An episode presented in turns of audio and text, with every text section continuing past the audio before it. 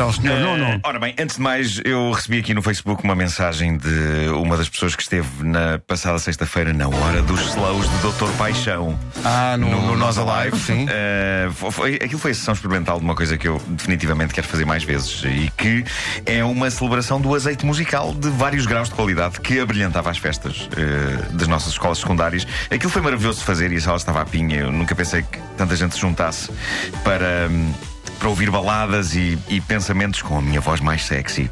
Um ouvinte nosso que assina Nelson Nelson, B. Nelson, portanto. Nelson. B. Nelson. Ah, o B. Nelson diz que ficou a dançar uns slows eh, com o irmão, eh, não arranjou mais ninguém.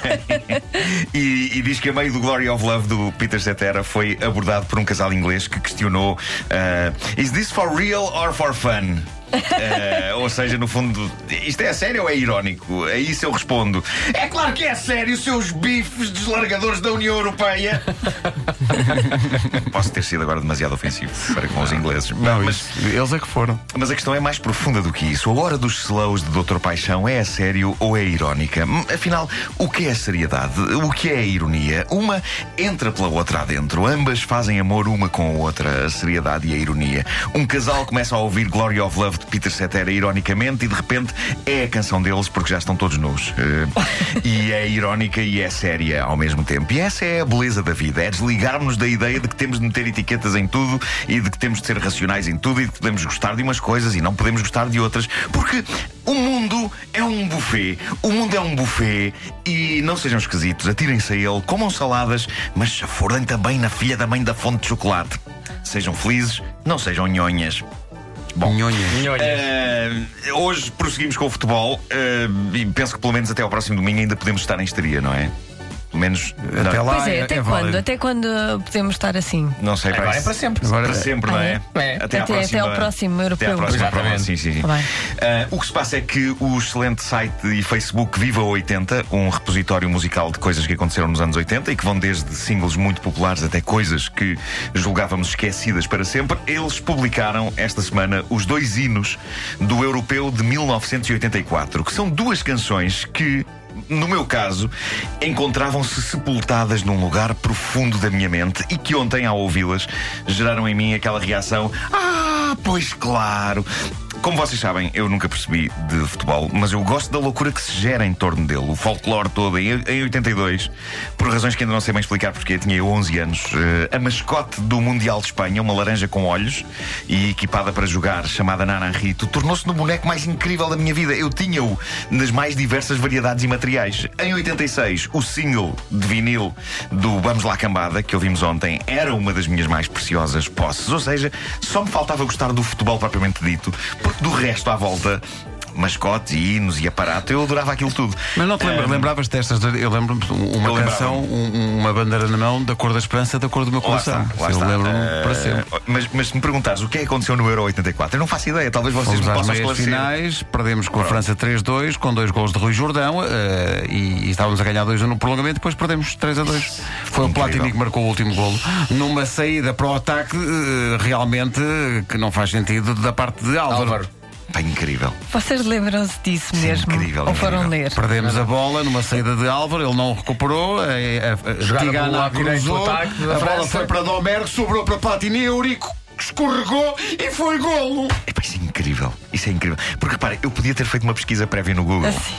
Mas não fiz porque eu sabia que isto ia acontecer. Eu sabia que isto ia acontecer. Ah, é fácil hoje É um saber trauma. tudo no Google, mas eu sabia que isto ia acontecer. É um trauma. Bom, Já ah, não é mais. Para além disso, Agora o que já não é. aconteceu- Já não é, já não é. Já passou. O que aconteceu no Euro 84 é que houve dois hinos de apoio à seleção verdadeiramente épicos. Deixa-me dois adivinhar, hinos. o, o que não era oficial teve mais sucesso que o primeiro. Uh, teve, sim. Teve, Uh, claro. Eram dois hinos de cabeça erguida que venderam uh, boas toneladas de vinil e que juntaram, como é normal nestas ocasiões, alguma da nata dos intérpretes e compositores nacionais. Eu juro que eu nunca percebi esta história da nata, porque é suposto ser uma coisa elogiosa, mas a verdade é que quando as pessoas estão a beber leite e apanham a nata, muitas acham nojento, sobretudo quem tem barbas e bigodes, porque a nata fica presa. Bom, uh, seja como for, neste caso, é, é boa nata, é uma conjugação de talentos nas áreas da pop e da música ligeira que pariram dois hinos que passaram com fartura nas rádios e na televisão portuguesa nesse ano de 84.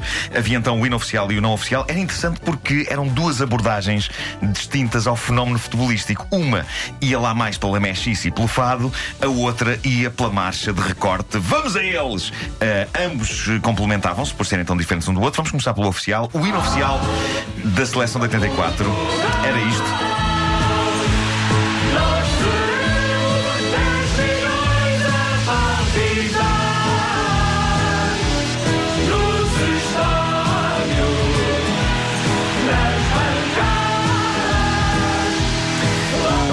Em cena no Politiema. O hino oficial da seleção de 84 era, era de facto revisteiro, era, era uma. Era uma, Quem canta? era uma confecção arrebatadora de Fernando Correia Marques e Luís Arriaga, da união de esforços entre o criador de Ei Mano, estás em grande e do lendário barman do programa O Foguete. Resultou um cântico em modo fado canção que juntou, não sei se vocês conseguem destrinçar aqui as vozes, mas eh, José Cid, Lénita Gentil, Alexandra, Suzy Paula. Cecília. Passos e, e os próprios Fernando e Luís eh, numa canção que sobe e varestes vocais de uma maneira solene.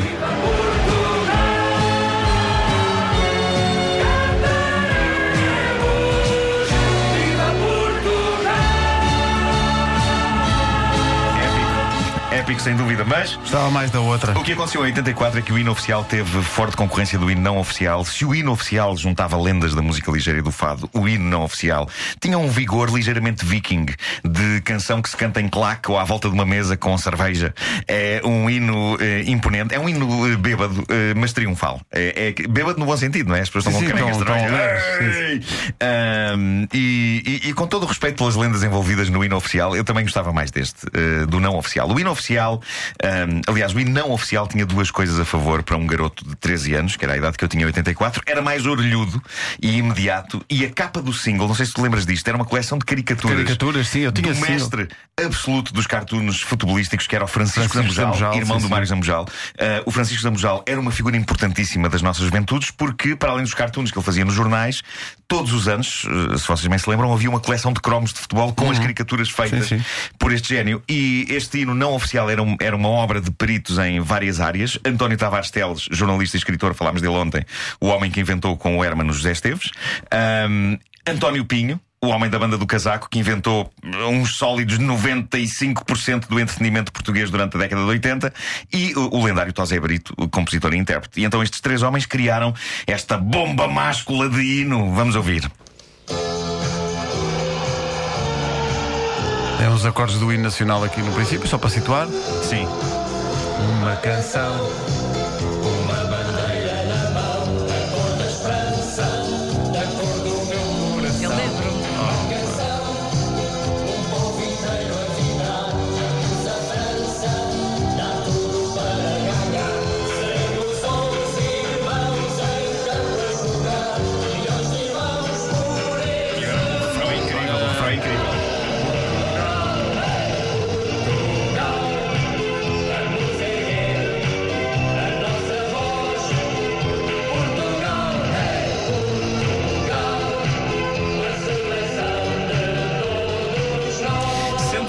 Disseste-me há pouco, Pedro Ribeiro, no lado B isto tinha uma versão em francês. Exatamente Eh, isto, mas em francês. Para ser devidamente entendida La pelo país anfitrião. que é Tanu. Eh, que este ano essa versão em francês parece premonitória e destinada a esfregar na cara dos nossos adversários na final. Eh, eu não consegui encontrar a versão francesa, mas se alguém tiver este single e facilidade em despejar o lado B para a internet, que, que faça o Tão favor. Pronto, espero que as pessoas tenham lembrado disto. Isto é uma memória de infância que, Sim. como tu dizias há bocado, isto estava lá fechado a um canto num sótão cheio de pó. E foste lá resgatar isto e bem. Eu tinha este single e lembro-me de- perfeitamente da capa com as. eh, Com a equipa toda. com as, eh, os desenhos do Francisco Sabujal, que era forem- quem fazia, para quem não ao- sabe, era quem fazia as caricaturas, as caricaturas que apareciam sempre no jornal A Bola. Na bola, pois. Era ele que exatamente. Ahm, se quiserem ver a capa ahm, deste single, está no Facebook Viva 80. Vão lá que vale a pena ir lá descobrir toneladas de coisas que eles têm lá incríveis. Que maravilha.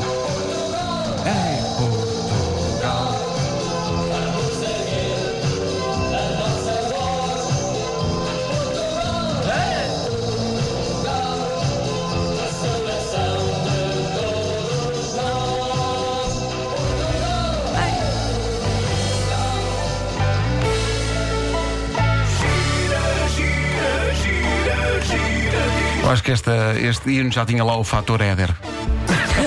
Estava a sentir isso já.